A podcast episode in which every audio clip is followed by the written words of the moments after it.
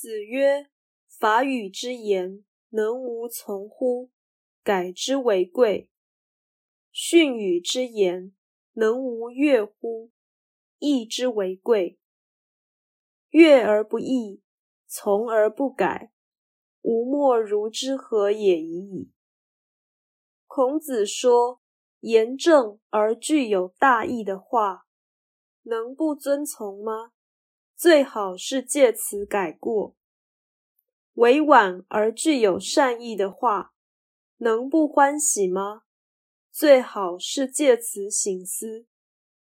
如果欢喜却不醒思，遵从却不改过，我也没什么可以再说的了。本章是听劝之劝，开导人们以情理合一的精神。回应良善的言论，法语之言是出之以理，训语之言是动之以情。前者是忠言逆耳，后者是良言合意。听的人都应该善加采用。